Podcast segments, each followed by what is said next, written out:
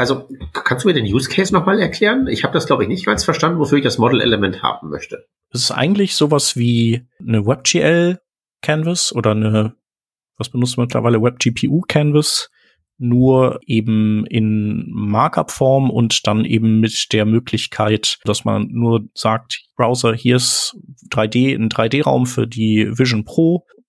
Ihr seid dran, ich kann jetzt ja eh nichts mehr machen. Canvas plus ein Sound drumherum. Genau. Es heißt also jetzt Pre-Render, aber es rendert nicht mehr Pre. Ja, genau. Okay, das passt gut in die Webentwicklung rein, finde ich. Ja, so ist es.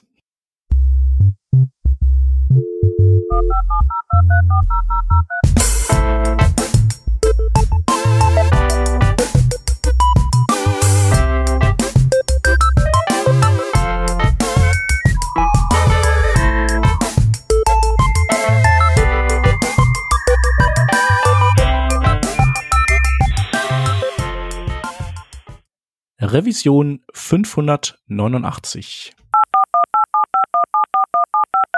Diese Revision von Working Draft wird euch präsentiert von Hörerinnen und Hörern wie euch. Auf patreon.com slash workingdraft könnt ihr uns ein paar Euro in den Hut werfen. Aus euren Beiträgen und unseren gelegentlichen Werbeeinnahmen bezahlen wir allerlei teure Softwareabos und das Honorar unserer Audioproducerin. Wenn ihr euch auch beteiligen wollt, könnt ihr das unter patreon.com slash workingdraft sehr gerne machen. Wir danken euch tausendfach für die Unterstützung und fürs weitere Zuhören. Und da sind wir wieder mit unserem State of HTML. Wir versuchen mal heute zu einem Ende zu kommen. Mit dabei ist, wie die letzten beiden Male, der Peter. Moin, moin. Und ich bin der Shep. Und genau, wir machen da weiter, wo wir zuletzt aufgehört haben. Ähm, beziehungsweise beim nächsten Topic. Wir hatten zuletzt äh, Client-Hints und äh, jetzt haben wir hier die Resource-Hints. Ist, glaube ich, auch schon so ein äh, relativ, äh, also kein ganz neuer Hut mehr, würde ich sagen, oder? Nee, nur kurz zur Erklärung. Das, das sind diese äh, rel-Attribute, die ich auf irgendwelche externen äh, Ressourcen, die ich mit Link einbinde, mache, ne? Mhm. Genau. Also Prefetch, äh, Pre-Connect und äh, Pre-Load und dann vielleicht Pre-Render, das ist nochmal so ein Kandidat, über den können wir sprechen. Denn mhm. äh, Pre-Render gab es ja schon auch vor Äonen und wir haben da sicherlich auch drüber gesprochen. Aber das wurde dann, also das funktionierte damals so, dass äh, die Chromium-Browser äh, Seiten im Hintergrund komplett schon vorgerendert haben, weswegen so ähm, Analytics-Tools dann auch so Abfragen auf Page Visibility einführen mussten, um nicht zu zählen, wenn jemand eben eine geprerenderte Seite geöffnet hat, sondern erst dann zu zählen, wenn diese pre-renderte Seite auch dann äh, sichtbar wurde. Mhm. Aber ähm, das wurde dann irgendwann wieder eingestampft, weil das halt re relativ ressourcenintensiv ist. Also ich meine, ja. worst, also du konntest das immer nur für eine Seite machen, aber im Worst Case bedeutete das, mit jeder Seite, die du eben aufrufst und betrachtest, wird immer noch mal eine zusätzliche Seite komplett mit all ihren Ressourcen im Hintergrund aufgerufen und auch im Hintergrund geprerendert.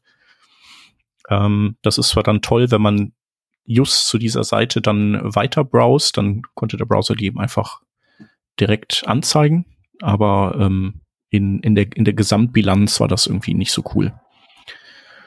Und äh, darum wurde das wieder eingestampft, aber es ist wieder zurück. Vielleicht irgendwie seit, ich sag jetzt mal, seit drei, drei, vier Jahren oder sowas. Und was jetzt passiert ist, dass das quasi ein, ein äh, Prefetch Deluxe ist. Also der Browser geht eben jetzt hin, das ist auch wieder die Chrome-Browser und holt das HTML-Element, äh, Dokument und parst das dann, aber der Ressourcenscanner geht dann da durch und holt dann wiederum nochmal die ganzen Subressourcen, die da drin sind. Das heißt also, dieses ganze Ressourcenfetchen, dieser ganze Rattenschwanz, der steckt eben weiterhin jetzt in diesem Pre-Render drin, aber das letztendliche Rendern selbst, das findet nicht mehr statt.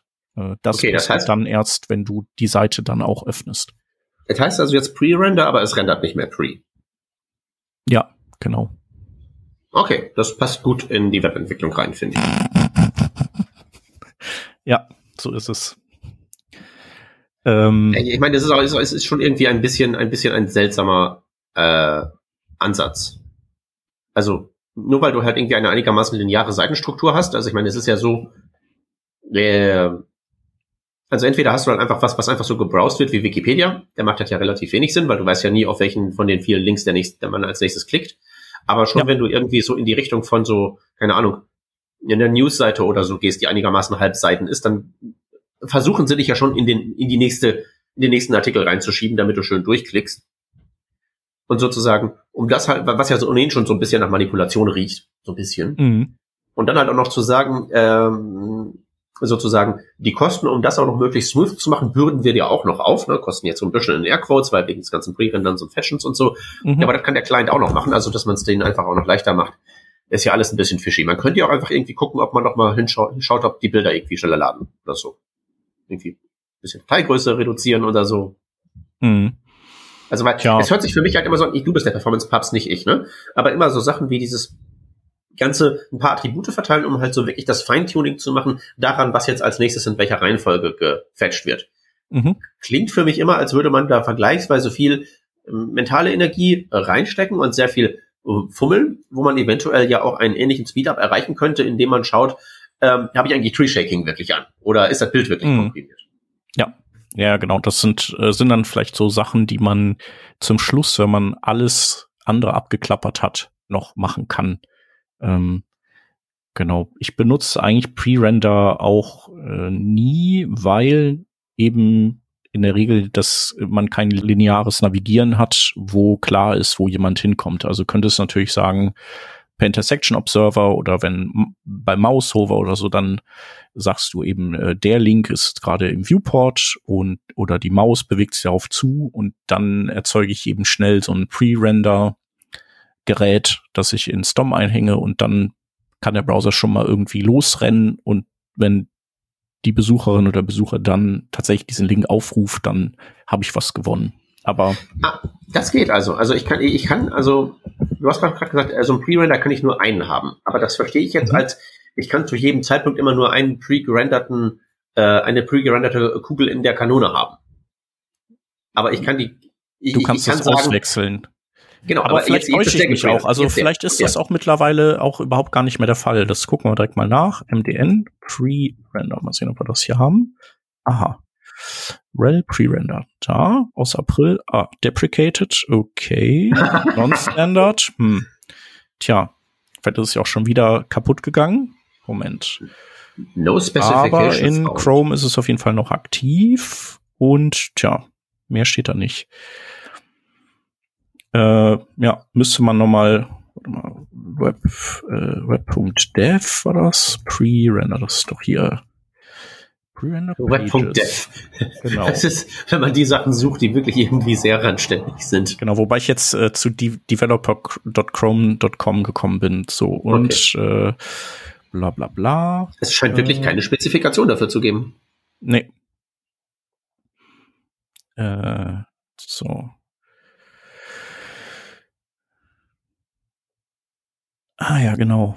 Ah ja. Du kannst jetzt auch noch so, ah, es gibt noch so äh, The Speculation Rules API. Stimmt, die kam dann jetzt auch. Und äh, keine Ahnung, ich würde sagen, wir verlinken einfach auf diese Seite.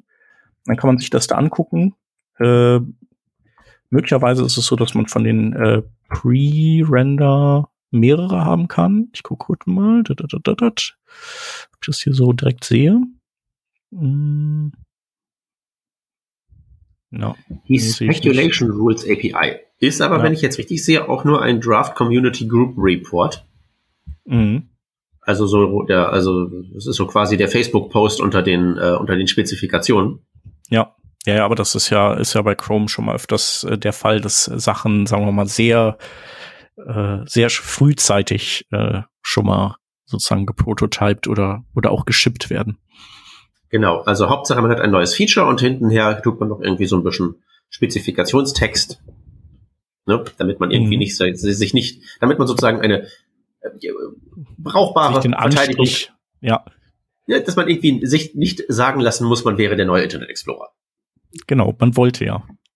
Aber genau, die anderen wollten halt nicht. Die hätten ja an dem Dokument mitarbeiten können. Das hast du ja mhm. schließlich auf die Facebook-Seite geschrieben und jeder, der da drauf ist, hätte das lesen können und hätte mitmachen können. Eben. Ja, Nee, also das zu Pre-Render, ähm, genau. Ansonsten gibt's auch noch so, man kann ja auch noch so Sachen machen wie, äh, also du kannst ja dein, wenn du jetzt so einen statischen Seitengenerator hast, zum Beispiel, kannst du eben hingehen und äh, die Google Analytics API abfragen und dann kannst du quasi ableiten, okay, Leute, die auf der URL sind, surfen meistens auf jene URL weiter. Und dann kannst, also das ist ja so dieses, auch dieses äh, Speculative äh, Prefetching oder Preloading und kannst dann entsprechende Resource-Hint-Angaben in dein Dokument reinrendern. So, mhm. aber äh, ich find's äh, eine lustige, coole Idee, aber ob man das jetzt in der Praxis auch so machen sollte, da bin ich noch nicht so überzeugt von. Es gibt sicherlich Use Cases, wo das voll sinnvoll ist. Also ich stelle mir jetzt irgendwie so vor, du hast irgendwie einen siebenteiligen Podcast. Wenn du da in der Episode 4 den Link auf Episode 5 pre-renderst, nicht die bescheuertste Idee. Aber bei einer normalen Webseite, schaut mhm. mal, ob euer Tree Shaking in JavaScript wirklich funktioniert. Und dann ja. werdet ihr sehen, dass es das nicht tut und dann werdet ihr es reparieren und dann ist viel, viel schneller und ihr müsst nicht mal was am HTML machen. Ja. Genau. Sonst hast du noch irgendwie Fragen zu, zu den Resource Hints? Nö, also meine Frage wäre wirklich gewesen, ob meine gerade skizzierte Einstellung so kannst du machen, wenn du alles andere fertig hast, ob das mhm. zutrifft. Das scheint der Fall zu sein. Damit bin ich happy. Ja, absolut. Und ist auch wieder so eine Footgun, ne? Also wenn du es, äh, wenn, also wenn alles wichtig ist, ist dann wieder nichts wichtig. Und manchmal ist es auch eher sinnvoll, nicht Sachen zu priorisieren, sondern andere zu depriorisieren, was jetzt zum Beispiel mit diesem mit äh, Fetch Priority, ich weiß nicht, ob das hier noch irgendwie kommt, aber da kannst du ja quasi also Ressourcen äh, höher oder also kannst Priorität verändern beim im Ladeprozess. Und äh, anstatt dass du eben jetzt zum Beispiel irgendwelche Bilder äh, hochstufst oder so, könntest du auch sagen, ich stufe andere Dinge runter. Äh, das mhm. macht dann mhm. auch die, äh, die Pipeline sozusagen räumt die frei für, für wichtigere Dinge. Ja. Was halt von einer, von einer Welt ausgeht, in der äh, die handelnden Entwickler das komplette System im Blick und unter Kontrolle haben. Mhm. Ja. Ja, genau. Das Was, ist ja auch meistens nicht der Fall. Ne, ich genau, ich, ich äh, erinnere mich ja an Geschichten, äh, wie ja zum Beispiel der jetzt Kochtreis erzählt hat, wie so äh, eine, eine, eine, eine Startseite von sowas wie, weiß ich nicht, der Bahn oder so, wo man ja irgendwie sagen möchte, irgendwie so, ich will von nach um so und so viel Uhr. Das das Wichtigste ist, ist aber das Kleinste. Warum? Einfach nur, weil alle anderen Dinger irgendwie Bahnbonus hier und äh, weiß ich nicht, Deutschland-Ticket da, alles ja Stakeholder sind und die wursteln da alle so mit rein. Man muss halt letztlich da einen politischen Prozess ausfechten. Und mhm. außerhalb eben einer Developer-Diktatur ist das mit der Fetch Priority halt schon schwierig, zu implementieren. Ja. Ja, und dann hast du vielleicht noch äh, Micro-Frontends, die dann irgendwie noch aufgeteilt hm. sind. Das heißt also, da gibt es dann vielleicht irgendwie auch kein, keine Gesamtorchestrierung, äh, was quasi solche Dinge angeht, untereinander. Ähm, ja. Hm. Aber wer eben handcrafted und die, oder die Möglichkeit hat, das zu tun für, für die Personen, ist das dann vielleicht interessant. Ja, ich würde mich trotzdem vielleicht gegen, ich, ich würde vielleicht sagen, wir brauchen einen ergänzenden Begriff zu Footgun. Also weißt okay. du so, unter Footgun stelle ich mir ja wirklich sowas vor wie so das klassische C++-Ding, wo du irgendwie was schreibst, was harmlos aussieht und was dann sofort zu einer massiven Explosion führt. Und dann ist halt dein Fuß mhm. weg. Ja. So Sachen wie irgendwie falsch pre-rendern oder irgendwie die Fetch Priority durcheinander bringen, das ist ja, sagen wir mal so, vom Effekt her. Du merkst nicht, dass dein Fuß weggeschossen wurde, meinst du, ne? Ja, ich, ich bin mehr so im, ich bin mehr so im Formenkreis der Vergiftung oder so der krebserregenden Substanzen, weißt du? Mhm. Ist ja. es nicht vielleicht mehr so eine Art irgendwie Webentwicklungsacrylamid oder irgendwie so ja, Zeug? Es ist der so. schleichende Tod. Ja, noch nicht mal, halt irgendwie nur so, weißt du, so, boah, äh, hättest du auch was anderes essen können, aber okay. Mhm. Ja, du darfst mal einen Burger essen, aber wenn jeden Tag Burger isst, ist es nicht gut für dich. Genau, ist nicht gut, aber das merkst du halt eben auch echt nicht unmittelbar. Und vor allen Dingen, wenn du dann halt irgendwie einen Tag keinen Burger isst, dann ist auch nicht gleich irgendwie alles repariert. So, so in die Richtung geht das halt eben. Du machst halt irgendwie so, äh, ja, letztlich den Deckel auf von der Dose, die da sagt, ich kann irgendwie genau sagen, wann da was gefetcht werden muss und der blöde Browser hat gar keinen Plan. Äh, ihr, äh, mhm. sch schwierig, schwierig, würde ich sagen. Ja, stimme ich dir zu. Genau, denn dann haben wir hier einen Punkt äh, als nächstes HTML-Module. Da frage ich mich, ob damit die alten HTML-Module gemeint sind, die es früher mal gab, so im Zuge der äh, Web Components V0 oder was, oder ob das jetzt was anderes ist. Du machst irgendwie so Import irgendwas from so und so und from so und so äh, soll dann halt eben auch was anderes sein können als eine JS-File, nämlich halt eben mhm. HTML. Okay. Äh, ja, und da frage ich mich dann nur, ist es, gibt es nicht für JSON auch und dann muss man da aber noch so äh, extra äh, Angaben machen und wenn ja, warum muss man das jetzt bei dem HTML-Dings nicht?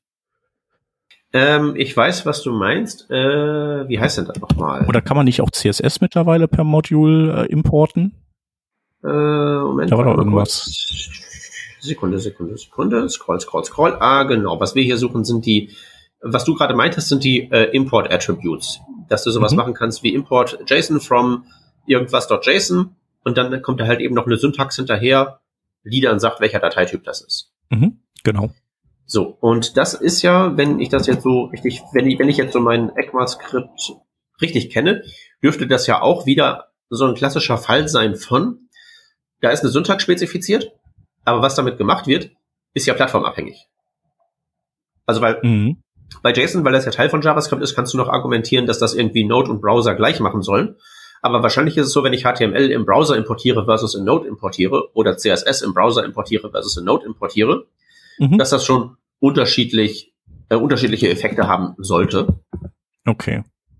Äh, also würde ich halt so, ja. habe ich jetzt nicht gelesen oder so, aber so aus dem, wenn ich so daran denke, wie Module an sich funktionieren, macht das ja irgendwie Sinn, dass man den ECMAScript-Standard so baut, dass alle Plattformen damit bespielt werden können. Und diese Import-Attributes sind ja auch irgendwie schon Stage 3 und da hat man auch irgendwie schon Demos von gesehen und so und das macht ja alles irgendwie viel Sinn. Und wie jetzt da diese HTML-Dinger reinpassen, weiß ich nicht, weil die Syntax, mhm. die jetzt zumindest hier in dem GitHub-Repository ist, die passt da nicht zu. Nee. Aber macht natürlich Sinn, dass das irgendwie nicht äh, irgendwie sich an ECMAScript äh, hält, weil das äh, im Prinzip ja nur in einem sozusagen Subset an JavaScript-fähigen Engines relevant ist. Naja, was alle. du jetzt, nee, was, was du jetzt ja hier hast, ist ja ein ganz normales JavaScript Import Statement, wo halt nur die Dateiendung nach dem from eine andere ist. Mhm. Genau, und, und äh, wenn man dann weiter runter guckt, dann müsste das ja im Grunde genommen doch JavaScript sein, was in dieser Datei drinsteht, korrekt? Weil man ähm, ja dann äh, im Prinzip ein Custom Element definiert mit dem, was man importiert. Also ganz abgefahren. Naja, nee, das Ding ist halt eben, erstmal, was müsste das sein? Wie immer gibt es keine Spezifikation bei dem Zeug, das haben halt nur irgendwelche Nasen mal sich so, so eine MD-File irgendwo auf GitHub zusammengeschrieben. Ne? Ja. Also keine Ahnung, wie das so funktioniert. Aber ähm, was die halt tatsächlich, also wie das in meinem Universum funktionieren sollte, ist halt, man kann diesen, äh, dieses Attribut bei dem Import angeben. Also das hier ist halt eben ein Import irgendwas from so und so HTML. Mhm. Und dann gibst du halt eben an, dass das ein HTML-File sein soll. Mhm. Und dann kann ja die Plattform definieren, wie sie damit umgehen will, dass es ein HTML-Part ist. Also Import ist ja bloß eine Syntax. Und ja. die, der Lademechanismus geht davon aus, es ist JavaScript und diese Attributsyntax ist dazu da, um zu sagen, was ist, wenn es kein JavaScript ist, damit die unterschiedlichen Plattformen unterschiedliche Dinge damit machen können. Mhm. Und wenn ich jetzt sagen wollte, ich wollte HTML importierbar machen in JavaScript über die ECMAScript-Modulsyntax, würde ich sagen, klingt gut, aber verwende doch den gleichen Ansatz wie bei JSON, dass du hinten ein Attribut dran klemmst, das sagt, das soll bitteschön verarbeitet werden als, in dem ja. Fall HTML, nach den Regeln ja. der Plattform, in dem Fall des Browsers. Ja, das würde Sinn machen. Und ich habe jetzt mal auch hier endlich gefunden, was man da in diesem HTML, also was, was da drin ist, dass man importiert. Das besteht aus äh, einem, einer Template und einem Script-Type-Module, in dem sozusagen die Custom-Element-Klasse definiert wird oder das JavaScript dazu und man hat in der Template dann ein Style-Tag mit, mit dem dazugehörigen Style und eben dem Markup. Das heißt, es ist so ein bisschen am Ende wie so ein äh, View-File von Vue.js oder so. Also so ein Single-File äh, Otto. Genau. Immer noch mit dem Drive. Man möge doch HTML, ähm, HTML-Elemente, also Web Components, möglichst in HTML definieren können. Mhm. Ja. Das scheint mir so der, der Motivator zu sein, weil du hast recht, das sieht halt exakt aus wie ein View-File. Ein bisschen Skript, ein bisschen Style, ein bisschen Template. Und sozusagen ist dann dieser HTML-Import die Möglichkeit, das alles einfach zu importieren. Ja. Genau, und wenn ich hier in Chrome Status gucke, dann sind angeblich äh, nicht nur die Chrome-Leute finden das gut, sondern auch die Firefox- und Safari-Leute, während äh, wir Web-Entwicklerinnen und Entwickler da Mix-Signals geben. Ähm, Vor allen Dingen würde ich gerne wissen, was so deren, was, was so den, der ganzen Browserhersteller Diskussionsgrundlage ist. Weil einfach so jetzt in den Browser so ein, magisches, so ein magisches Ding einzubauen, dass wenn die Datei mit HTML endet, äh, dann. Äh, ja, ja, das ist natürlich Quatsch. Also es müsste ja schon irgendwie, äh, weil nicht, also nicht jede HTML oder nicht jede Datei, gerade im Web, endet ja nicht auf, auf dieser er Erweiterung. Es könnte ja auch genau. HTML sein, es könnte gar nichts sein, es könnte. Es könnte, äh, könnte XML sein. Es spricht, sein. Nichts da, spricht nichts dagegen, irgendwie das mit XML, mit der XHTML5 zu machen, außer halt eben, dass das keiner kennt. Aber man kann und sollte das machen können. Ja, genau. Naja, das heißt also im Grunde äh, so für uns äh, ist das, äh, also wir verstehen, wofür es gut ist. Ich, ich finde es, glaube ich, auch in Ordnung. Ja. Ich glaube, es hat halt auch nicht das Problem, dass äh, die alten HTML-Imports hatten, weil da war es ja, glaube ich, so, dass, dass quasi das Parsing gestoppt ist, äh, bis das importiert war. Das ist halt hier nicht der Fall, weil man kann nur aus einem ECMAScript-Modul heraus importieren und das ist ja quasi per Definition schon asynchron. Mhm. Ähm, genau, und uns fehlt im Grunde nur diese, diese Annotation, äh, die wir, die wir eben auch für JSON kennen äh, und da wundern wir uns, warum es die halt hier nicht gibt. Naja, und einen Einwand hätte ich auch noch. Nämlich, ähm, okay, das sieht aus wie eine View-File, das heißt, gegebenenfalls bin ich gewohnt, dass meine Komponenten so aussehen. Aber warum würde ich die so aufbauen wollen? Also warum, warum ist das der mhm. offizielle Weg, eine Komponente zu bauen und nicht irgendein anderer? Weil es gibt ja genug Prior Art, wo man sagen könnte, das ist auch eine Art und Weise, Komponenten zu schreiben, die sich irgendwie als sehr sinnvoll erwiesen hat. Mhm. Also, ne, das ist halt einer von vielen. Das ist Vue. Das funktioniert gut und ist total toll und alles super. Ja. Naja, das aber kann ich dir aber sagen. Ja. Äh, der Grund ist einfach nur Performance. Also du Aha. musst, also also wenn du sowas machst, dann willst du wahrscheinlich nur eine Datei importieren müssen für, und da muss alles drin sein, was du für diese Komponente brauchst. Weil ansonsten ist das ja eine, eine absolute Shitshow sozusagen. Äh, vom Ladeprozess her. Und äh, genau, ob du jetzt, ob das Template sozusagen parallel zum Script-Type-Module liegt oder äh, nicht, das, äh, das kann man debattieren. Aber ich wollte es gerade sagen, also es macht doch keinen Unterschied, ob das jetzt ein Template-Tag in einer Fake-HTML-Datei ist oder ob das ein Template-String in meiner Klasse ist. Ne? Also Ästhetik mal außen vor, aber das macht doch eigentlich unterm Strich keinen Unterschied. Mm, ja, vielleicht. Ich, ja, vielleicht ist das ja auch gar nicht so, vielleicht ist das ja auch nur eine, eine mögliche Ausprägung. Aber ich denke, dass äh, was auf jeden Fall fix ist, ist eben die Tatsache, dass man alles in eine Datei rein donnert, wie auch immer. Ja, aber warum mache ich das nicht jetzt mit JavaScript? Mm, vielleicht weil JavaScript einfach äh, kostier ist zu äh, parsen. Also so wie man ja zum Beispiel sagt, äh, es ist äh, nicht klug beim Hydraten ähm, dein, deine Daten sozusagen direkt als Objekt äh, zu shippen, weil der Parser einfach für ein, das Parsen eines Objektes länger braucht, als wenn du zum Beispiel äh, einen JSON-String schippst. Also ja. JavaScript ist, ist eben einfach immer teurer als äh, HTML oder was anderes. Und darum kann ich mir vorstellen, dass es sinnvoll ist, eben das JavaScript, den JavaScript-Teil, der einen Parser und einen Just-in-Time-Compiler und was weiß ich was durchlaufen muss, so klein wie möglich zu halten.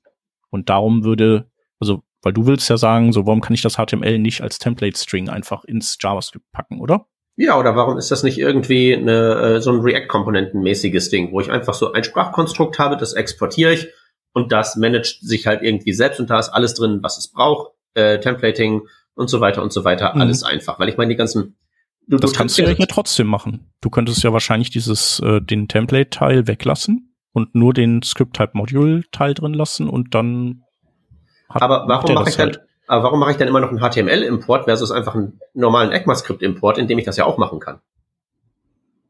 Äh, das kannst das, du dann natürlich auch machen, klar. Genau, also das, das Ding ist halt eben, das tritt an mit einem neuen Feature gegen etwas, für das ich jetzt argumentiere, was ich jetzt schon habe.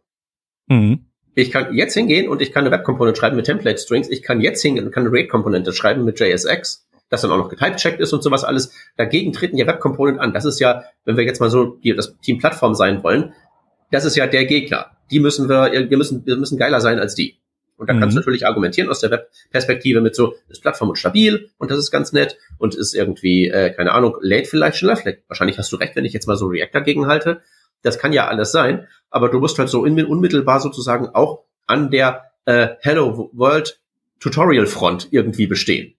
Mhm. Und wenn du jetzt irgendwie sagst, okay, du kannst jetzt, du könntest jetzt theoretisch einfach eine Komponente importieren, die JavaScript ist und da steht drin, wie das Ding aussieht, oder du könntest eine Komponente importieren, die HTML ist und in dem HTML schreibst du einen Tag und eine Klasse, die sind auf magisch indirekte Weise miteinander verbunden. Type-Checking ist halt leider nicht, aber wenn du es so machst und die neueste Chrome Beta benutzt, dann geht das. Will mein inneres Team Plattform immer noch sagen, jawohl, super, brauche ich keinen Compiler, brauche ich keinen React, kann mir Facebook gestohlen bleiben, aber ich muss halt auch echt sagen, man macht sich das Leben dann auch ein bisschen schwieriger. Mhm. Tja, keine Ahnung. Ich habe gerade überlegt, ob das irgendwie was mit äh, Server-Side-Rendering äh, irgendwie verbessert, aber das wird es wahrscheinlich auch nicht tun. Ähm, es, ja, ich weiß es nicht, keine Ahnung. Ist, also ich weiß gar nicht jetzt, wo, wo nachher äh, unsere Audioproducerin den Schnitt packt, aber wir haben ja vorhin ganz zu Beginn mal darüber gesprochen, irgendwie so ähm, Probleme nicht zu lösen, sondern zu eliminieren. Ja ne? wo man irgendwie sagt, äh, keine Ahnung, ich baue meine Webseite auf eine Art und Weise auf. Wir haben die Word, Word, äh, Working Draft Seite als Beispiel genommen, wo kein responsive Design ist, weil einfach so aus der Art und Weise, wie das Design gebaut ist, einfach das Ding sowieso auf jedem Formfaktor gut aussieht. So, das ist Problem eliminieren versus lösen. Und da frage ich mhm. mich ja gerade so bei so der Disco, dieser extrem heißen Diskussion um so Server-Side-Rendering immer, ob das nicht auch eine Instanz von Problemlösen versus Eliminieren ist. Mhm. Weil wenn man sich irgendwie um Server-Side-Rendering Gedanken machen möchte, ist das vielleicht nicht einfach sinnvoll, das Ding erstmal sozusagen vom Server-Side-Comment zu gestalten und dann so wie früher ein bisschen JavaScript-Interaktion über die ganze drüber, Geschichte drüber zu streuseln, statt sozusagen von Frontend zu starten und zu gucken, wie kann ich mein Frontend irgendwie dem Server begreiflich machen? Wie wäre es mit einer HTML-Seite und irgendwie drei Web-Components für die komplizierteren Widgets? Revolutionär. Aber da locke ich halt ja. auch keinen Hund mit hinterm Ofen mehr vor, leider. Ja, ja, ja, genau. Das, wir kommen am Ende da an, wo wir mal irgendwann gestartet sind. Ähm, das ist ja bei, ist ja bei vielen Dingen so. Aber ja, ich bin ja, so mache ich das ja in der Regel auch, ne? Also da bin ich ja auch ein großer, großer Fan von, äh, das so würde zu machen, wie du gerade beschrieben hast. Ja. Ich würde es auch sehr gerne machen, aber mein Gehirn ist leider Single-Page verpestet. Ich muss da echt gegen ankämpfen. Mhm. Und ich probiere es zumindest. Ja, Okay, naja, dann lassen wir das mal hier äh, so im Raume schweben. Äh, interessant, also merkwürdiges Ding. Warum man das haben will, I don't know. Genau, liebe Hörerinnen und Hörer, sagt ihr uns doch auf Social Media oder in unserem schönen Slack-Channel, ob ihr eure schönen, einfachen React-Komponenten links liegen lassen würdet, wenn ihr dafür mit einem Import-Statement in ECMAScript eine HTML-Datei importieren könnt, in der ein bisschen HTML und ein bisschen JavaScript in einem extra Modul ist, das auf magische Weise zusammenspielt. Äh, Punkt. Klingt das nach einem guten Deal für euch. Ja, wobei du jetzt ein bisschen suggestiv gefragt hast, würde ich sagen. Aber gut. Das ist, äh, das ist, äh, das ist fürs Engagement auch ganz wichtig. Ja. Alright. Dann äh, hier äh, sollen wir als nächstes mal kurz äh, Track-Element machen? Also hier äh, Slot, weiß ich nicht, Slots hatten wir doch schon mal. Haben wir hatten schon wir bestimmt, äh, bestimmt im Rahmen von Web Components und äh, genau. Krams besprochen. Lass uns das mal links liegen lassen. Genau, Track ist äh, ähm, ähm, ähm, ähm, ja, Videoelement mit verschiedenen Sprachen, glaube ich. Und äh, Untertitel und sagen wir mal hinzugefügte Dinge. Ne? Also ja. Meta-Information letztlich zum stattfindenden Media, Media, äh, Media-Element, genau. Genau, aber Track ist, äh, ist es nicht auch äh, quasi alternatives Audiofile und VTTs, also Subtitles? Ist das nicht beides? Ich weiß nee, gar nicht. Für die alternativen äh, Objekte, für die alternativen Quellen hast du ja Source. Ja, aber Source ist ja bei einem Videoelement jetzt zum Beispiel dann, äh, das wäre das Gesamtpaket, also quasi Video und Audio, oder nicht? Oder kannst du das auch trennen? Äh, aber wahrscheinlich, vielleicht hast du auch recht. Ja, das ist eine gute Frage. Das weiß ich tatsächlich jetzt aus dem Stand nicht. Ja. Genau, äh, ich guck mal kurz bei MDN nochmal nach, aber da, ich meine, äh, ja, MDNA, wo ist die Spezifikation? Ich will wissen, was das Content Model in den HTML-Specs sagt, dann weiß ich nämlich, was man ins Videoelement reinschreiben kann, dann kann ich rausfinden, was da genau, geht. Genau, Kind, Captions, Subtitles, äh, Chapters, Metadata, okay. Hm, ich überlege gerade, wie das mit äh, mit alternativen Sprachtracks ist oder ob der das gar nicht kann, das das äh, Videoelement vielleicht gar nicht. Also einfach ein anderer Audiofile zu dem einen zentralen Videofile dazu schalten. I don't know. Das finde ich jetzt auch nicht, aber warte mal. das, das, das crowdsourcen wir jetzt einfach mal an unsere Hörerschaft, uns das zu sagen. Interessant, also so spontan finde ich jetzt auch nicht direkt raus, äh, wie das, wie das funktionieren würde. Mhm. Was ich ja doof finde, ist, dass man äh, ein Audio-Element nicht mit einem Web-VTT irgendwie, das ist, also man kann das im Browser nicht darstellen. Also das geht nicht, wenn du quasi ein transkribiertes Audio äh, äh, zu on top von deinem äh, von deinem Soundfile haben möchtest, dann hat der Browser da keine Möglichkeit, das anzuzeigen. Das heißt, du musst dein Audio dann in einem in einem Videoelement abspielen und dann dann geht das. Hm. Ja, stimmt. Ich erinnere mich ja, dass ich mal recherchiert habe, welche HTML-Elemente definitionsgemäß unsichtbar sind und auch nicht sichtbar gemacht werden können. Und Audio war ja eins von den wenigen. Mhm. Und dann ist ja auch äh, so ein Use Case, das ist äh, so äh, Thumbnails, so Thumbnail-Previews anzuzeigen, wenn du, wenn du scrubst und äh, also dass du quasi schon mal sehen kannst, okay, so was passiert da in dem Video. Und das wird ja auch über so ein äh, quasi speziell formatiertes VTT abgewickelt. Mhm. Aber da hat sich irgendwie auch nie ein Standard für etabliert, was eigentlich auch schade ist, weil das das willst du eigentlich ja fast immer haben, wenn du Video abspielst, so, so du das kannst. Aber also, wenn jemand gefragt würde, möchtest du sowas haben oder nicht, dann würde, glaube ich, die Mehrheit sagen, ja bitte. Review Sums, super. Wenn du jetzt fragen würdest, so, hey, möchtest du gerne ein Video-Element haben, wo, wenn, wo du Preview-Thumbnails äh, dir anzeigen lassen kannst, wenn du quasi mit dem Cursor zum Beispiel über dem äh, Scrubber bist, oder sagen wir mal, wenn du sogar selber scrubbst, weil in der Regel ist das Videonachladen ja nicht so schnell und dann kannst du quasi schon mal zeigen, okay, das wäre das Thumb an der Stelle, dann würden wahrscheinlich die meisten Leute sagen, ja, finde ich gut, will ich haben. Mhm. Und äh, das gibt's halt nicht. Also es gibt ja hier dieses Kind-Attribut bei den Tracks und dann gibt's Subtitles und Captions und äh, was weiß ich was alles. Aber eben äh, Thumbnails gibt es nicht und in der Regel machen das die Videoplayer aber alle, indem die dann, indem du dann so ein Kind gleich Thumbnails übergibst und dann ist das sozusagen ein unter der Hand Standard, ähm, die, die zu verarbeiten oder einzulesen. Und dann hast du im Grunde ja. einfach Zeitmarken drin und äh, URLs zu diesen, zu diesen Bildern, zu den kleinen Thumbnails. Hm.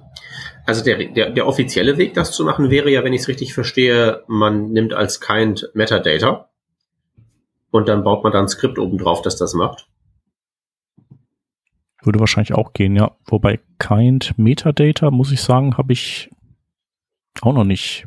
Also ist mir noch nicht über den Weg gelaufen bisher. Naja, das sagt halt ja, ähm, dass das äh, Metadata definitiv etwas ist, was im Browser nichts macht, definitionsgemäß. Aber so der offizielle Angriffsvektor ist für ich will JavaScript mit einem Track verbinden. Mhm. Das ist die Idee. Und das wäre ja sozusagen der, äh, der richtige Weg. Von jetzt tatsächlich einem äh, Thumbnail sehe ich jetzt in irgendwelchen Specs äh, nämlich nichts. Mhm. Ja. Aber das Format ist halt dann, äh, das halt so ein eben einfach eine Ausprägung von VTT ist relativ äh, einheitlich bei allen Playern. Also es ist jetzt nicht so, dass äh, wenn du den JW-Player nimmst, der das ganz anders äh, serviert braucht als äh, der Player-Player oder so, die sind sich da irgendwie alle einig. Nee, das ist ja auch ein ordentlicher Standard, das Web-VTT. Nee, aber diese, die Web-VTT-Ausprägung für die Thumbnails. Mhm. Zum Beispiel. Okay. Also das ist dann, hm. Und warum machen die es nicht richtig? Das ist ja sehr originell. Ja, Weil ich, also meine, ich denke halt auch so im Sinne von äh, Paving the Cow Path müssten, müssten die, müssten die ja eigentlich mal hingehen und dann äh, dafür dedizierten Track-Element irgendwie noch spezifizieren.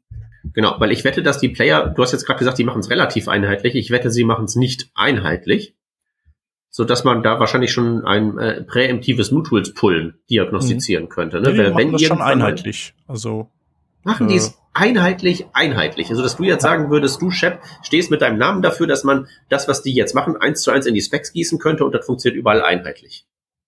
Mm, ja, vielleicht gibt es irgendeinen, äh, hast du nicht gesehen, Player JS, der das irgendwie anders macht, aber was ich so bisher, dem ich begegnet bin, da ist, kannst du das quasi, da musst du keine Anpassungen an diesen Dateien vornehmen, kannst einfach den Player wechseln und das funktioniert dann weiter. Hm trotzdem riskant, nicht den offiziellen Weg zu gehen, wenn es einen gibt, weil wenn jetzt wirklich irgendwann mal das offiziell zu einem Kind erhoben wird, nämlich Thumbnail, und da sind wirklich irgendwie kleine Abweichungen drin, dann wird's spannend. Mhm. Dann ist das ein Moodtools-Problem, aber mal auf HTML-Ebene, das wäre ja mal was Neues. Ja, braucht man auch mal. haben wir ja für JavaScript gehabt, haben wir jetzt für CSS gehabt. Ja. Brauchen wir noch für HTML. Genau. Also deswegen, wenn ihr eine Library schreibt äh, und euch irgendwie die Möglichkeit besteht, einen offiziellen Weg zu beschreiten, um eure Metadaten unterzubringen, Data-Attribute, Custom Elements, irgendwie was, was irgendwie so der offizielle Weg ist, wo die Spezifikationen euch garantieren, in diesen Namespace grätschen wir definitiv später nicht rein. Dann nehmt den, weil sonst habt ihr möglicherweise mit eurer Library Erfolg und dann kommen irgendwelche Spezifikationsänderungen und dann seid ihr MooTools. Was auch irgendwie cool ist, auf eine gewisse Art und Weise man, man ist auf jeden Fall dann legendär. Und das ist ja sicherlich nicht nichts. Mhm. So, dann äh, hier äh, MarthML äh, nie benutzt. Du? Äh, alles, was ich an Mathe kann, habe ich irgendwie äh, mir als Autodidakt angearbeitet, an, angelernt und deswegen kann ich da diese ganzen, die ganzen Formelkram auch nicht lesen. Mhm. geschweige denn schreiben. Andererseits ist es ja schon so, ich meine, dass es das im Web nicht gibt, ist schon ein bisschen arm, weil äh, ist halt ein etablierter Standard, ne? Ja, ich glaube, ja, ist es auf jeden Fall. Ich glaube, die meisten Browser können es und Chrome hinkt da hinterher, oder? Wie ist das? Ja, ich sehe gerade, mittlerweile sieht, sieht die offizielle Kompatibilitätstabelle einigermaßen mhm. gut aus. Ja. Ja, das ist ja auch so ein äh, crowdgefundetes ähm, oder co-gefundetes Projekt gewesen, also der, auf Open Collective und äh, umgesetzt oder implementiert hat's dann äh, wieder hier Egalia, was ja sozusagen sowas wie Söldner für Browser-Feature implementieren sind. Das heißt also, wenn ihr in einer großen Firma arbeitet und äh, immer schon fandet, dass irgendein Standard wie zum Beispiel die HTML-Imports äh, endlich mal in Browsern implementiert sein sollten, dann könntet ihr da anrufen bei denen, den Geld hinlegen und dann würden die das äh, in die Engines einbauen, so ihr denn wolltet. Ja, aber dann sieht es doch in der Kompatibilitätstabelle eher gut aus. Mhm. Oh je. Die Häkchen in der Kompatibilitätstabelle bei Firefox haben einstellige Versionsnummern. Mhm. Habe ich gesehen, ja, Version 4 war das, ne? Jo. Genau, das Einzige, was mir sonst noch einfällt dazu, ist, dass ja der Browser bei so Sachen wie äh, SVG und, und MathML, ähm, dass, dass er dann sozusagen die Engine äh, wechselt. Also wie er Sachen mhm. parst und dass ja auch immer gern genutzte Einfallstore sind, um äh, Cross-Site-Scripting-Krempel äh, in den Browser zu bringen, indem man eben sozusagen auf SVG wechselt, dann irgendwas äh, reinsteckt, was im Grund in HTML kein Problem wäre, aber in SVG dann doch. Und äh, gibt's, vielleicht gibt es das auch für MathML oder auch nicht. I don't know. Ich würde annehmen, dass das ein bisschen weniger dramatisch ist, weil MathML, also SVG ist ja im Prinzip alles. Also das, das ist äh, mhm. included ja CSS und Scripting und alles und ich glaube MathML ist da mhm. äh, deutlich, äh, sagen wir mal, restrainter, was das Feature Set angeht. Und ja. ich meine, was ist die Alternative? Die Alternative ist, du holst dir 7 Megabyte JavaScript und renderst das auf ein Canvas. Ja, ist jetzt auch, auch nicht automatisch super sicher. Nee. Genau, es gibt übrigens eine, schöne SVG, einen schönen SVG-Angriff, weil du hast ja das Animate-Element in SVG, weil das, und das animiert aber ein Parent.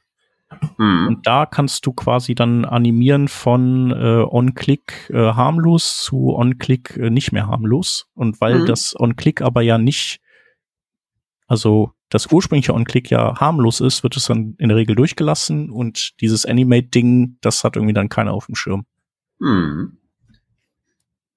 SVG ist echt, also Hand, von Hand SVG schreiben ist schon Sport. Habe ich mal vor einiger Zeit probiert. Mhm. Also ist sehr anders äh, und sehr schwierig und am Ende können, sind Webbrowser die einzigen, die das irgendwie dann ordentlich darstellen. Mhm. Weil sämtliche Image-Viewer und so kann man komplett in die Tonne treten.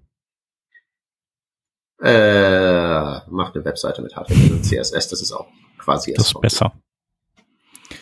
Genau, dann äh, Focus Group Attribut haben wir als nächstes. Das finde ich, glaube ich, gar nicht schlecht. Da geht es quasi darum, dass du sagen kannst, äh, hier in diesem Element, das ich damit auszeichne, da soll es möglich sein, äh, mit Cursor-Tasten den Fokus zu wechseln zwischen den mhm. Unterelementen. Äh, das gab es auch mal als Directional Navigation. Ich glaube, der Opera hat das sogar unterstützt, weil der ja auch auf so Fernsehern und Nintendos drauf war und die ja in der Regel nur so Richtungstasten hat, hatten. Mhm. Und da konntest du dann eben auch mit den Richtungstasten navigieren.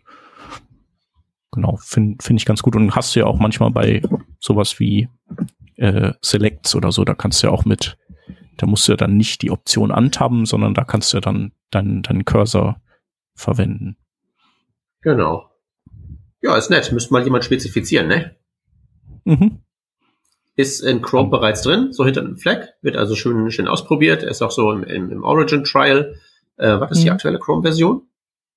Ich habe keine Ahnung. Bei mir steht nur aktualisieren. Das steht aber meistens da.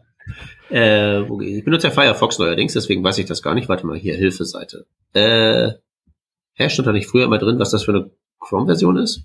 Äh, doch schon. Oder über oder sowas. Über Chrome. Da, genau. Chrome, Version 116 habe ich hier. Und das ist im Origin Trial auch schon ewig lange drin. Also ja, wie immer, ein Feature, das kommt, das mehr oder minder unilateral ausgerollt wird. Jawohl, Webentwickler sagen positives Signal, Safari und Firefox sagen gar nichts. Es gibt keine Spezifikation, aber der neue Internet Explorer baut es schon mal ein. Na gut. Mhm. Vielleicht ist das ja auch wieder hier Teil von, äh, von der OpenUI-Truppe. Äh, könnte jo. auch sein. No. Ist es. Genau, auch von der OpenUI-Truppe ist dieses Exclusive Accordion. Äh, da hatten die auch letztens eine Umfrage gemacht, wer, also wie sollte das funktionieren? Äh, also was das machen soll, ist, du hast ein Detail-Elemente, Details-Elemente und äh, deren ursprüngliche Idee war, äh, gibt denen ein Name-Attribut und dann, äh, wenn das Name-Attribut da ist und das auf mehreren Details-Elementen ist mit dem gleichen Namen, dann äh, ist das sozusagen das Signal für den Browser, dass die, dass die exklusiv sind und das bedeutet wiederum, du kannst immer nur eins von denen öffnen und die anderen sollen dann sich ja oder sagen wir mal, eins kann am Anfang offen sein und was dann passiert, ist dann Teil der Umfrage gewesen. Also sollen dann äh, soll das Geöffnete sich schließen, wenn du ein anderes öffnest. Soll das ein schon geöffnetes aufbleiben, wenn du ein anderes öffnest? Und äh, überhaupt ist das sinnvoll, das mit Name zu machen oder nicht?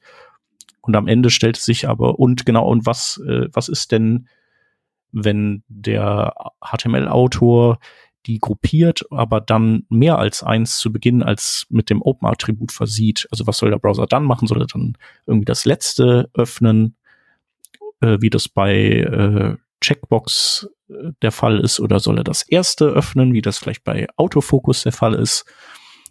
Und es, am Ende stellte sich heraus, dass das ein ganz schön schwieriges äh, ein Problem ist. Okay, interessant. Ich hätte nämlich jetzt erwartet, dass die Entstehungsgeschichte einfach so ist, da sitzen so zwei irgendwie äh, so Leute zusammen. Mhm. Einer zieht am Joint und sagt dann, ja. so wie wir hier. Was, was wäre, ja quasi, und, und, und fragt dann so, was wäre, wenn wir, wenn wir Radio-Buttons hätten, aber sie wären Details-Elemente. Mhm. Das ist doch ein exklusives Akkordeon, oder? Mm, ja, im Grunde ja. ja. Und das verwendet ja auch tatsächlich das Name-Attribut. Ja. Warum ja, gehst glaube, du nicht hin und sagst irgendwie Radio-Buttons, Copy-Paste und dann tauscht der Input gegen äh, Details aus? Nee, ich glaube, das äh, wäre ja auch das, was sie gerne gemacht hätten. Aber was, warum ist das dann so haarig, wenn man doch einfach sagen könnte, wir nehmen das so, wie es schon ist und funktioniert und ja, das hat irgendwelche Trade-offs, aber zumindest äh, sind die Webentwicklerinnen und Entwickler daran gewöhnt. Und man kann ihnen einfach sagen, hey, mhm. dieses neue Element, was du da hast, oder dieses neue Feature, was du da hast, das ist wie Radio-Buttons, nur halt mit Details-Elementen. Ja, okay. Äh, kann man machen. Dann äh, gibt's jetzt ein paar Fragen. Was wäre, wenn du oben in deinem HTML-Dokument ein offenes Details-Element mit einem Namen hast? Dann kommt ganz, ganz viel HTML und am Ende kommt noch mal ein Details-Element mit dem gleichen Namen, das auch ein Open-Attribut hat. Was machst du dann? Das gleiche wie Radio-Buttons. Das heißt? Weiß nicht. Aber ich würde das nehmen, was Radio-Buttons machen. Genau, das heißt, das erste würde dann geschlossen werden wieder. Das würde der Browser aber erst merken, nachdem er vielleicht äh, ein paar Sekunden lang HTML übertragen bekommen hat. Wenn das das ist, was Radio-Buttons machen, ist es das, was die Webentwicklerinnen und Entwickler erwarten. Aber dein initialer Viewport ist halt eben oben, ne? Das heißt, auf einmal kollabiert dann äh, das äh, offene Details-Element und äh, ist dann wieder geschlossen. Das kriegst du doch genauso hin, wenn du, äh, wenn du irgendwie äh, Input Type äh, Radio oder was das ist hast, äh, plus irgendwas anderes und dann machst du noch eine Check-Pseudo-Klasse rein und je nachdem, was Phase ist, wird mhm. was angezeigt oder nicht. Dann hast du den gleichen Effekt. Aber Peter, das soll man doch nicht machen. Und das macht doch auch keiner. Außer äh, man möchte wieder irgendeine Demo bauen, die komplett ohne JavaScript irgendwas macht. Du, aber wenn das das Argument ist, dann würde ich ja genauso gut sagen, was auch niemand macht, ist, ein Details-Element mit einem Open-Attribut, 7 GB HTML und ein weiteres Details-Element mit einem Open-Attribut. Mhm. Okay, dann habe ich jetzt den nächsten äh, Use Case für dich. Bring it on. ja. Du hast ein Details-Element äh, mit, keine Ahnung, Name Peter, das ist offen. Mhm. Und äh, in diesem Details-Element hast du ein Details-Element mit Name Peter, das ist auch offen. Was machst du jetzt? Das ist eine sehr gute Idee. Äh, wird, ja, nun, ist ja, nicht, ist ja nicht alles Blödsinn, was da an Fragen aufgeworfen wird. Und das ist tatsächlich eine, ein, ein, ein sehr gutes Argument, weil das gibt's ja mit dem Radio-Button nicht. Man kann ja nicht Radio-Buttons in Radio-Buttons machen. Genau. So. Ja. Äh, ja. Weiß nicht, und da du ja quasi nur das letzte Auftreten öffnest, müsstest du ja dann das äh, Eltern-Details-Element wieder schließen. Mhm. Und dann wäre gar keins mehr offen, weil das offene ja in dem geschlossenen Details-Element drin steckt. Ja, das stimmt. Ja, das äh, klingt gut. Äh, Kram, Kram im Kopf. Keine Ahnung, aber da kann man doch bestimmt eine Lösung finden. Also, hm. es gibt ja, gibt, gibt ja so viele Sachen, wo, wo, wo wirklich so Dinge sind. Also, ja, da könnte man theoretisch irgendwie entscheiden, dass der äh, zum Beispiel jedes Details-Element dann wiederum ein neuer Scope ist. Es handelt sich ja nicht um Formularfelder. Das heißt, das Name-Element kann mit neuer Semantik aufgeladen werden und man könnte halt eben für diesen Verschachtelungs-Edge-Case einfach nicht sagen, jedes Details-Element ist ein eigener Scope. Also kann ich halt irgendwie mhm. eine Foo-Gruppe in einer Foo-Gruppe in einer Foo-Gruppe haben. Wäre jetzt so meine erste Idee. Ja. Genau, aber du musst halt, äh, du musst eben äh, was am, am Parser ändern. Also du kannst äh, nicht die, äh, sagen wir mal, die einfach nur den Code nehmen, den du für Checkboxen benutzt und den da eben anwenden oder nutzen für. Nee, den Code definitiv nicht. Definitiv muss der Parser geändert werden, aber die mhm. äh, Leitlinien für HTML-Design sagen ja, äh, die Prioritäten sind erst die User, dann die Developer, dann die Spezifikateure, dann die Theorie. Mhm. Ja, also ich denke auch, dass, äh, dass der Parser geändert werden muss. Also da führt kein Weg drum herum, wenn man das Feature haben möchte. Ich glaube, ich würde das Ganze, ich würde eher sowas wie ein Detail, äh, Details Group Element, also das fände ich, glaube ich, hm. besser, anstatt eben überall den Name drauf zu klatschen, sondern ist einfach klar, es gibt die Details Group und so wie äh, unter T-Body eben nur TRs eingehängt werden dürfen, darf als Kind von einem Details Group Element nur ein Details Element sein. Und, warte, warte, warte, warte, warte mal, das Spielchen können wir jetzt auch andersrum spielen. Was ist, wenn ich ja. da eine Tabelle reinschreibe? Naja, dann müsste der Parser eben das verwerfen oder er müsste die Tabelle dann, wie es ja auch häufig der Fall ist, quasi erstmal im Speicher behalten und nach dem Schließen des Details Group Elements dann ins DOM einfügen. Das hast mhm. du ja auch bei, wenn du so verkorkstes HTML schippst, wo Dinge ineinander verschachtelt sind, die nicht sein können, dann macht er das ja auch so. Mhm. Okay. Na gut, das ist auch, ist auch relativ einfach, weil du da ja nicht mit sagen wir mal, bestehendem HTML dich kompatibel halten musst, sondern du kannst ja tatsächlich neue Regeln erfinden in dem Fall. Klingt mir auch wirklich wie die bessere Variante, plus also ich stelle mir sicherlich vor, das ist eine super Idee, das Details-Element, da bin ich ja sowieso ein extrem großer Fan von, weil null JavaScript, mhm. ein Club-Widget, wunderbar. Ja. Und Details Group wäre sozusagen dann einfach die logische Evolution davon. Plus, was man ja machen könnte, wäre zu sagen, man kann dieses Details Group Element ja komplett uncustomizable machen. Man könnte ja wirklich sagen, der Details Group macht halt wirklich nichts als das, es hat keine Attribute, das hat keine JavaScript mhm. API, kein nix. Ja. Und wenn man sein Attribut irgendwie fancy animieren möchte, dann baut man halt eben sein eigenes Details Group Ding da drum herum und baut ein Custom Element dafür. Und das wäre mhm. dann sozusagen die Accordion Plugin API. Das gefällt mir eigentlich auch sehr gut. Mhm. Ja. Und ah. genau, ansonsten wäre ich eben auch dafür, eben eher das erste offene Details-Element zu rendern und es dabei zu belassen. Äh, einfach weil du sonst halt riesen Layout-Shifts hast und das auch von, also so äh, auch von der User Experience halt scheiße ist. Ne? Also das fällt ja so in diese gleiche Kategorie rein. Also nicht nur, dass der Browser dadurch irgendwie doppelte Arbeit hat, weil er irgendwann später merkt, er muss ja doch mal alles irgendwie relayouten, sondern äh, du hast eben auch so wie bei Core Web Vitals, wenn du einen hohen CLS-Wert hast, ist, ist das halt doof. Und in die Kategorie fällt das ja letztlich auch, wenn du ein Details-Element hast, das erstmal da ist, und dann hast du da Content drin und du willst das vielleicht klicken und in dem Moment geht das Ding dann zu und du hast es dann irgendwie klick, also siehst was ganz anderes. So, wer will das? Also ja, dann stimmt, lieber. Du, ja sozusagen, du, kannst, du kannst ja, ob es angezeigt werden soll oder nicht, erst entscheiden, wenn du durch bist. Ja, genau. Naja, mal sehen, äh, wo die, wo die damit hinkommen. Ich glaube, es war auf jeden Fall gut, dass sie diese Umfrage gemacht haben, weil eben dieses ganze Feedback kam und ähm, ja, sich herausstellt, dass das Ganze eben doch ein bisschen komplizierter ist. Ja, also wir haben den äh, Pull-Request für ähm, dieses Name-Attribut tatsächlich auch in den Show Notes verlinkt, mhm. dass man sich wirklich mal die ganze Debatte reinziehen äh, kann, wenn ihr das möchtet. Cool. Genau, dann haben wir hier äh, Model. Hast du davon schon gehört, von dem Model? Äh, warte, warte, warte, warte, warte, warte. Äh, nee, habe ich tatsächlich noch nicht. Das ist dieses 3D-Zeug. Genau, das ist äh, jetzt ganz neu und gibt es, glaube ich, nur in Safari. Moment, Chef, wir müssen, wir müssen wieder, wir müssen wirklich mit, mit, mit Existenz, das müssen wir, glaube ich, ein bisschen genauer noch abgrenzen. Ja, äh, okay, äh, es wird, äh, äh, wie soll man es ausdrücken? Existenzstufe Draft Community Group Report. Also das ist mehr als äh, jetzt bei äh, hier. Was war das? Ja. Focus Group? Vielleicht auch Brainfart. Möglicherweise. Ich weiß es nicht. Möglicherweise. Erzähl, wieso ist das ein Brainfart? Also bei Safari ist es, ist es ja häufig so gewesen, dass äh, was die an Features einführen, im Prinzip von, also Wünsche anderer Abteilungen sind. Mhm. Und äh, das ist bei dem Model-Element eben auch so. Und zwar kommt das von der äh, hier Vision Pro Geschichte dass du quasi im Browser äh, 3D darstellen kannst und ähm, das, ich meine, dass es eben äh, bei dem, diesem Model-Element so ist, dass äh, du relativ, also dass du im Prinzip komplette Kontrolle abgibst an das Vision Pro, wie, was, wo möglich ist darin und was nicht.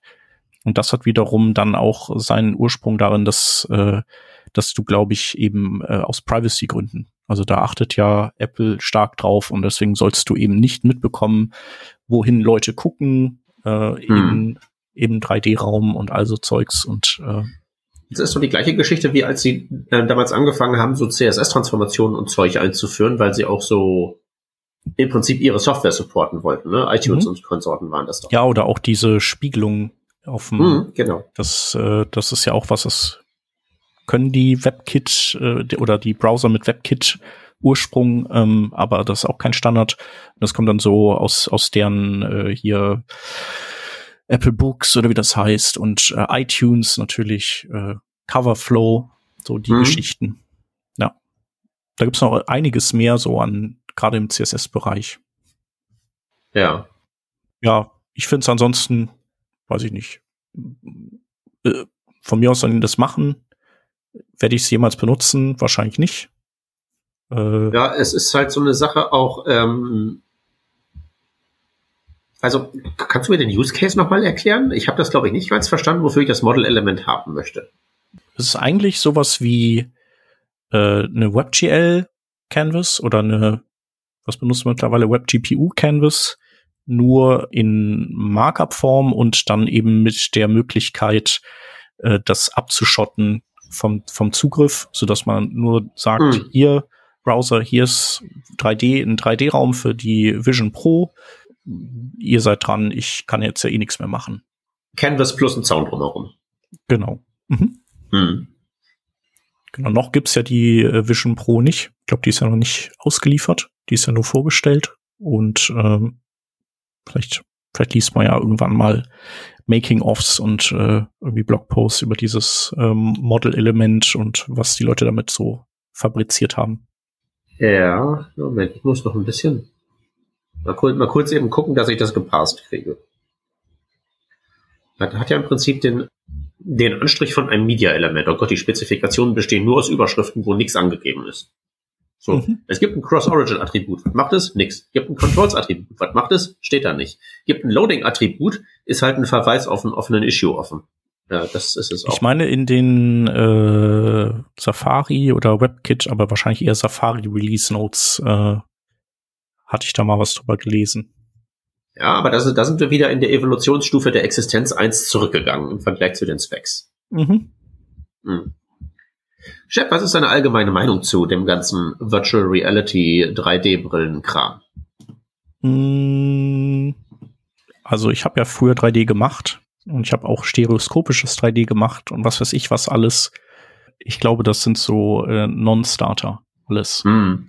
Also ich glaube, dass die das mit der Vision Pro cool gemacht haben und dennoch wird diese Vision Pro nach ein paar Wochen irgendwo in der Ecke liegen und man wird die nicht benutzen. Und das äh, würdest du auch auf andere 3D-Brillen, würdest du auch ausdehnen? Ja, ja, auf jeden Fall. Ich meine, die Vision Pro ist ja noch so die, also die ist ja wirklich, also ich würde schon sagen, dass die deutlich besser ist als das alles, was es gibt. Also ich habe auch mal mit dem hier, mit der HoloLens, äh, die durfte ich auch mal ausprobieren, auch richtig geil ist sicherlich mal hilfreich in bestimmten Szenarien, sowas, auf sowas zugreifen zu können, aber in der breiten Masse sehe ich das nicht. Hm. Und ich finde, man sieht das ja auch bei den Konsolen mit ihren Brillen und ihren Spielen. Also das, so, es sind schon viele, die sich das holen und die mal so ein Spiel damit spielen und die auch das irgendwie okay finden oder gut finden. Aber ja. es ist jetzt nicht so, dass die dann total am Suchten sind und äh, so äh, zu mir kommen und sagen, also Spiele auf normalen Fernsehern sind Dreck. Ich möchte jetzt nur noch. Also die, die, die, die, die Virtual Reality Dystopie des 80er Jahre Films manifestiert sich nicht so wirklich. Nee. Dass man da in die Welt reingezogen wird. Genau, und ich, äh, man, man liest halt immer wieder so, dass es ja eigentlich äh, im Prinzip, dass, dass es ja nur daran liegt, dass die Technik noch nicht gut genug ist. Also das ist ja so der, der Dauerbrenner, dass mhm. es im Grunde nur an, an der Raffinesse der Technologie liegt. Aber ich glaube, dass das Konzept an sich einfach nicht massentauglich ist. Also es ist ein Konzept, das zur rechten Zeit am rechten Ort hilfreich ist und gut, aber es ist nicht massentauglich. Solution in search of a problem. Genau. Mhm. Das ist so auch ein bisschen so, so mein Eindruck. Und was ich faszinierend finde, ist, es gibt halt so die ähm, ähm so Skeptiker. Also ne, du hast nur kurz eben jetzt so meine Virtual Reality Credentials mal eben auch. Ich habe auch schon mal so ein Ding aufgehabt. Hier, der mhm. äh, Tobi Struckmeier hat mir mal so ein Teil aufgesetzt. Das sah einfach nur aus wie eine überdimensionierte Sonnenbrille. Also das ist tatsächlich mhm. so Heino-Niveau. Also es grenzt an sozialverträglich, dass du einfach dieses Ding aufhaben kannst. Und da stöpselst du in dein MacBook ein, dann hast du da irgendwie so, das ist auch relativ überzeugend und nicht so teuer und alles irgendwie total nett. Aber der Punkt ist halt eben, das ist total nett. Ja, genau. Und halt wirklich voll das tolle Gimmick und da spiele ich halt gerne mit rum, aber wie integrierst du das in die, deine sonstige Realität rein? Ja. Also genau. Smartphone in die Realität integrieren war ja super easy. Also das war wirklich das Produkt, das die Welt gebraucht hat. Feine Sache, gar kein Problem.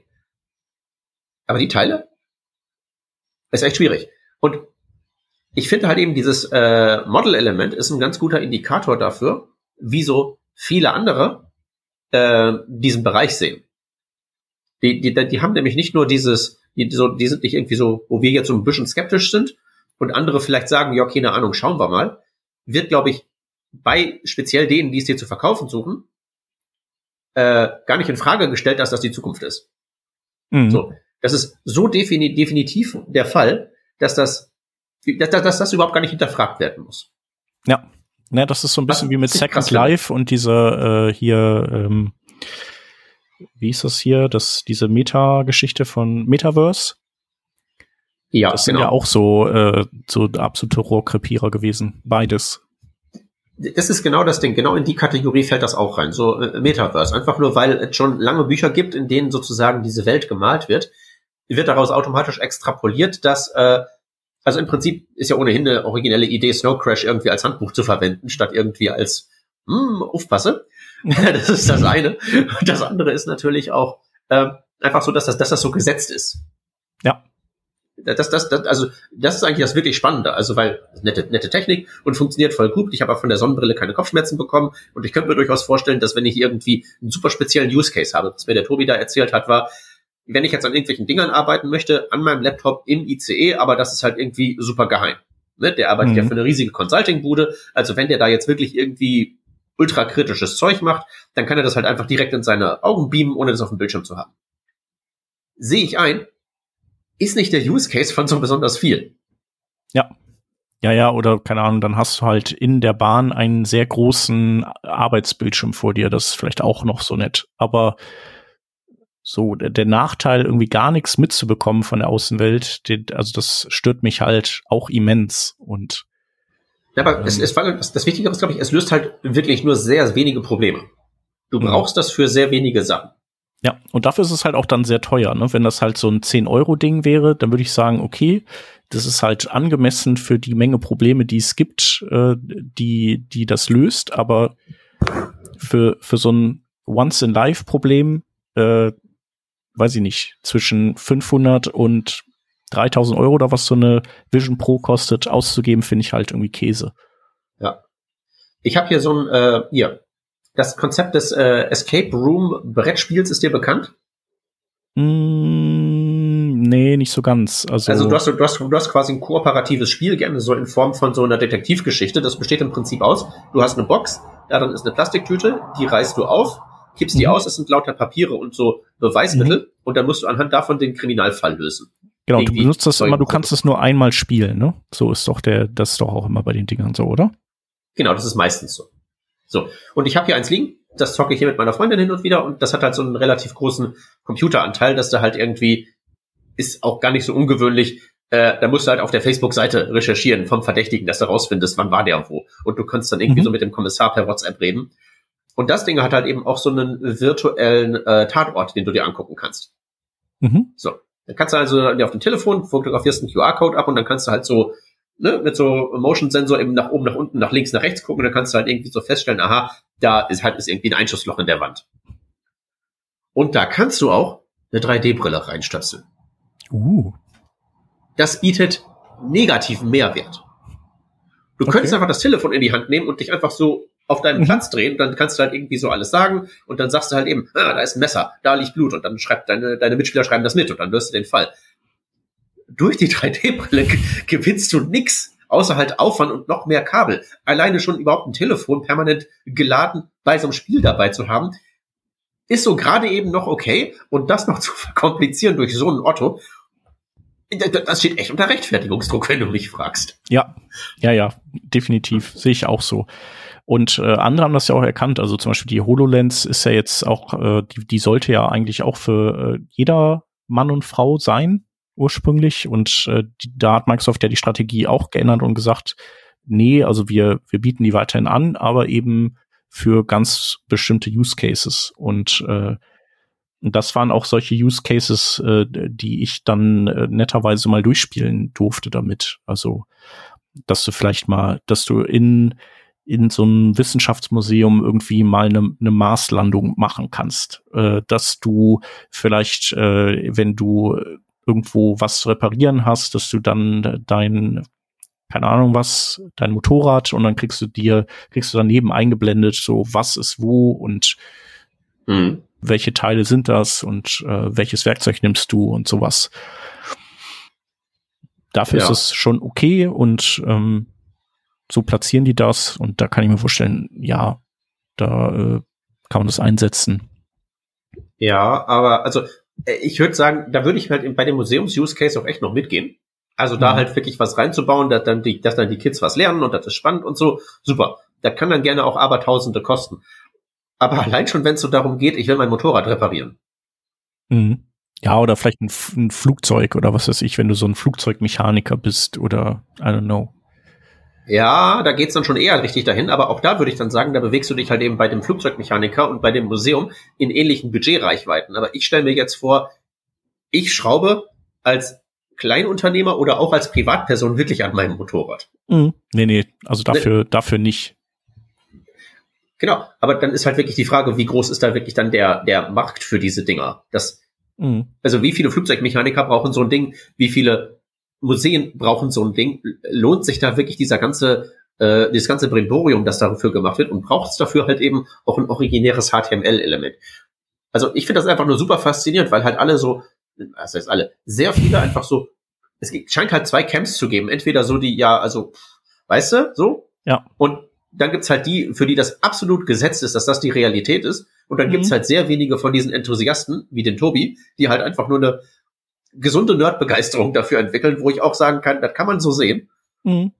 Aber diese, das ist die Zukunft TM, ist echt krass. Das habe ich zuletzt ja. bei den Bitcoin Bros gesehen. Ja. Nee, nee aber das scheint ja auch nicht tot zu kriegen zu sein. Das ist ja schon ein lange Thema. Das war ja schon hier mit diesem ähm, v, VX1-Headset damals, also mit, äh, dass man mit Doom und Doom 2 in den 90ern benutzen konnte. Ähm, da war das ja schon Thema und äh, immer hieß es halt, es liegt einfach an der Technik und hier der, der It-Software-Frontmann äh, John Carmack ist ja dann auch zu hier, ähm, ja, zu Facebook und wie heißt deren Brillenmarke gewechselt Oculus? und Oculus, genau. Ähm, und ist ja auch nicht mehr da. Also ich glaube, der, ich weiß nicht, ob er jetzt geheilt ist oder, oder nicht, aber der war ja auch ein großer Verfechter dessen. Ja, ich glaube, der ist einfach nur schlau genug, ein sinkendes Schiff zu erkennen. Mhm. Ja, wobei It Software ja nicht, nicht, äh, da hatte ich nicht den Eindruck, dass die, dass die so sinken. Also, ja. Nee, aber, ein bisschen, äh, äh, aber damals noch nee, nicht. Nee, ich meine, ich meinte mehr so das, das, das, das Hype-Thema, von dem man so überzeugt war. Mhm. Also ich glaube, der, der, der, der ist schlau genug und auch äh, manns genug, um sich einzugestehen, upp, äh, da habe ich ins Klo gegriffen, ich mache wieder was anderes. Mhm. Ja, ja, das auf jeden Fall. Er baut ja noch Raketen. Siehst du, das ist wenigstens mal Technologie, das darf teuer sein, das braucht man, das ist nützlich, das ist ein Produkt, das hat irgendwie so einen klaren adressierbaren Markt und alles so Zeug, das ist, finde ich, find ich sehr viel sinnvoll. Der soll Raketen bauen. Mhm. Das macht Sinn soll nicht auf die Idee kommen, irgendwie eine Social Media Plattform zu bauen, weil anscheinend ist die Kombination aus Raketen und äh, Social Media, was da funktioniert dann irgendwie was nicht, wenn man das zusammenmischt. Genau, also ich weiß nicht, wie es äh, dir geht. Hast du noch, äh, hast du jetzt noch was äh, hier in dieser Liste, was du interessant findest, was wir noch irgendwie besprechen sollen? Also es gibt halt Gibt natürlich immer noch irgendwelche äh, so Kandidaten, weiß nicht, Seamless iFrames, ja, wollen wir halt immer schon haben. Sanitizer API, da können wir noch mal irgendwann vielleicht drüber sprechen, wenn die ist ja gerade im Umbruch befindlich. Hm. Ähm, da hatten wir ja auch den äh, Freddy da mal vor, weiß nicht, wahrscheinlich wird das jetzt auch schon wieder zwei Jahre her sein. Da können wir noch mal hinverweisen, worum es da in der Sanitizer API grundsätzlich geht. Ja. Ja, ich denke, wir haben so die, die spannenden Sachen durchgesprochen. Also wie gesagt, die, das mit den äh, Seamless iFrames wäre noch so das Letzte, was ich irgendwie sagen würde. Äh, mhm. Wäre was, was ich gerne hätte, aber ich kann sehr gut nachvollziehen, dass das von der Komplexität her, also erstmal ist kompliziert und zweitens äh, gibt es, glaube ich, viele Möglichkeiten, dass die, die, ein ausreichendes Maß an Seamlessigkeit herzustellen, ohne dafür ein natives Feature zu haben. Man baue sich einen Message-Bus, man importiere die gleiche CSS-Datei zweimal. Hm, geht auch. Wird für viele ja. vollkommen okay sein.